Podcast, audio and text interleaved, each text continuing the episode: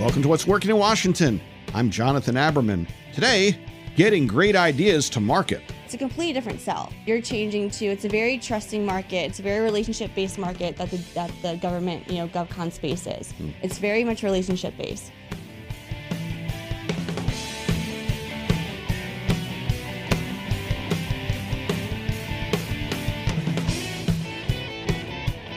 The cybersecurity pie is getting larger. At least that's what we keep hearing here in the region.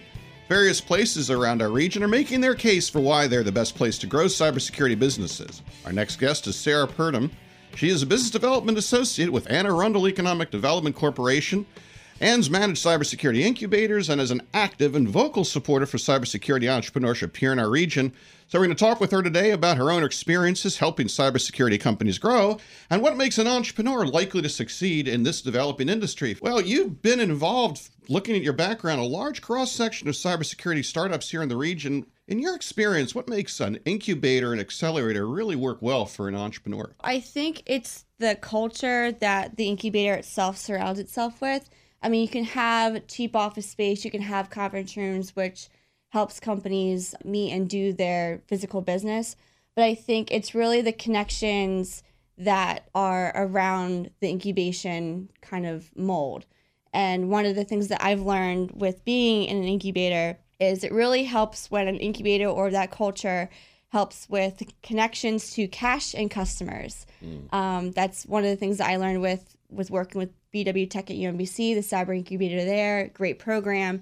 And then, you know, moving into my role here with Anne Arundel, we really embodied, focused to embody that same, those same goals and those same missions with bringing in people like Michelle Perry, who was the CMO of SourceFire to work with companies on for free. Um, Adam Bixler, who uh, does product development with Arbor Networks. He's working with some really great companies in the county and in Maryland um, that can compete internationally in the in the AI space and cyberspace. I think what you're getting at, and I see this as well, is that ultimately there is this very strong role for a local government to play insofar as helping to support accelerators that are really customer focused. And University of uh, you know Maryland Baltimore County was UMBC, right? Yes. Where you were, and now, and so anyway, I, I completely agree. That's been my experience as well, which really leads me to the next thing, which is the customer focus.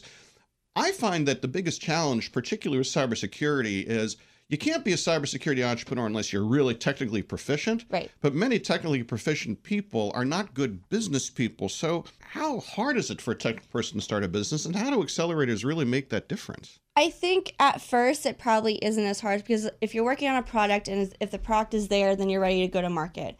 Um, but once you kind of start scaling, you need to have some business savvy in order to grow the company, know who to hire, the right people to hire, where to look to hire. You know, Maryland is a great feeder of talent. UMBC um, is the largest pipeline of students to NSA. Um, we have the Anne Community College, which is the academic center of excellence. So in Maryland alone, there's a lot of great feeder of talent to get those jobs. But you're right, at some point, you see these guys that come out of NSA, that come out of government, they're really technically efficient guys that they saw a problem within their government kind of set, subset, and then say, you know what, I can do this in the commercial sector. I can do this outside. I can sell it to the government by myself, kind of maybe in a faster way. Um, so when they're getting ready to scale, I think it's better for them to align with people or bring in it, bring in a, a product, you know, marketing person or, or, bring in someone who knows how to market to um, the customers that they're selling to. So I think being technical gets you very far, but I think if you can't talk to the customer and saying, you know, how is this product or this service going to save me money in the long run? Um, then you know, like I said, that will only take you up to a certain point, and then you kind of level off. Yeah, that's my experience too. It's it's really interesting to me in that um, I find that technical founders will work a technical problem forever. I mean, yes, months, kind of mad a year, they, but they will. Yep. But yet, the frustration of making a connection with a customer, even though it can be a shorter process, is just so much harder for them. You know, it.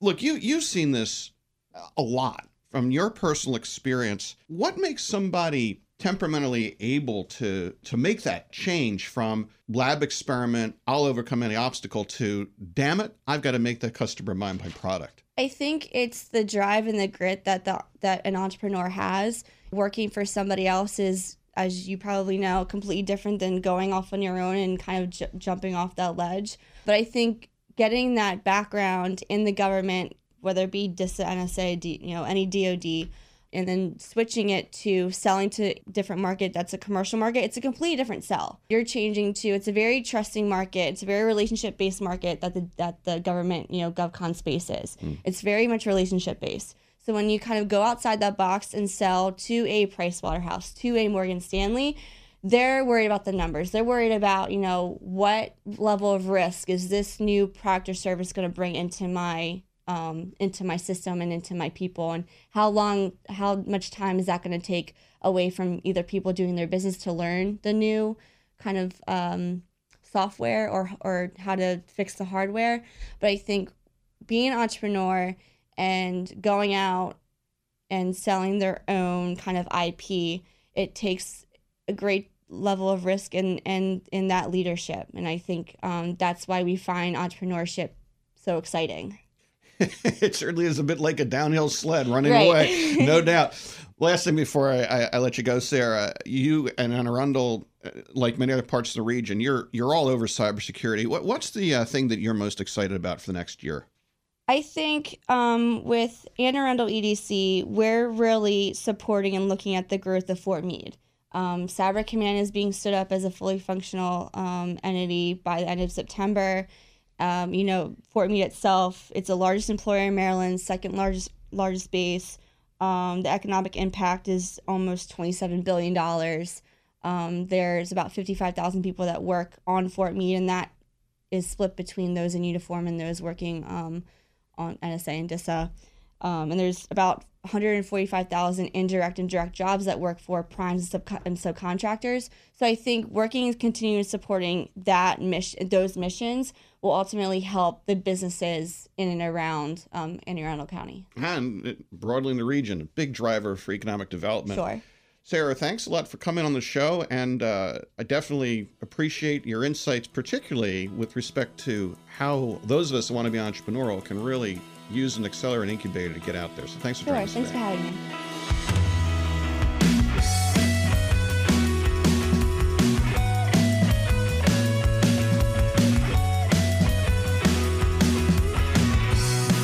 And we want to say a special thank you to these show sponsors. What's Working in Washington wouldn't happen without the support of other organizations here in town who want to make a difference by highlighting how our region grows.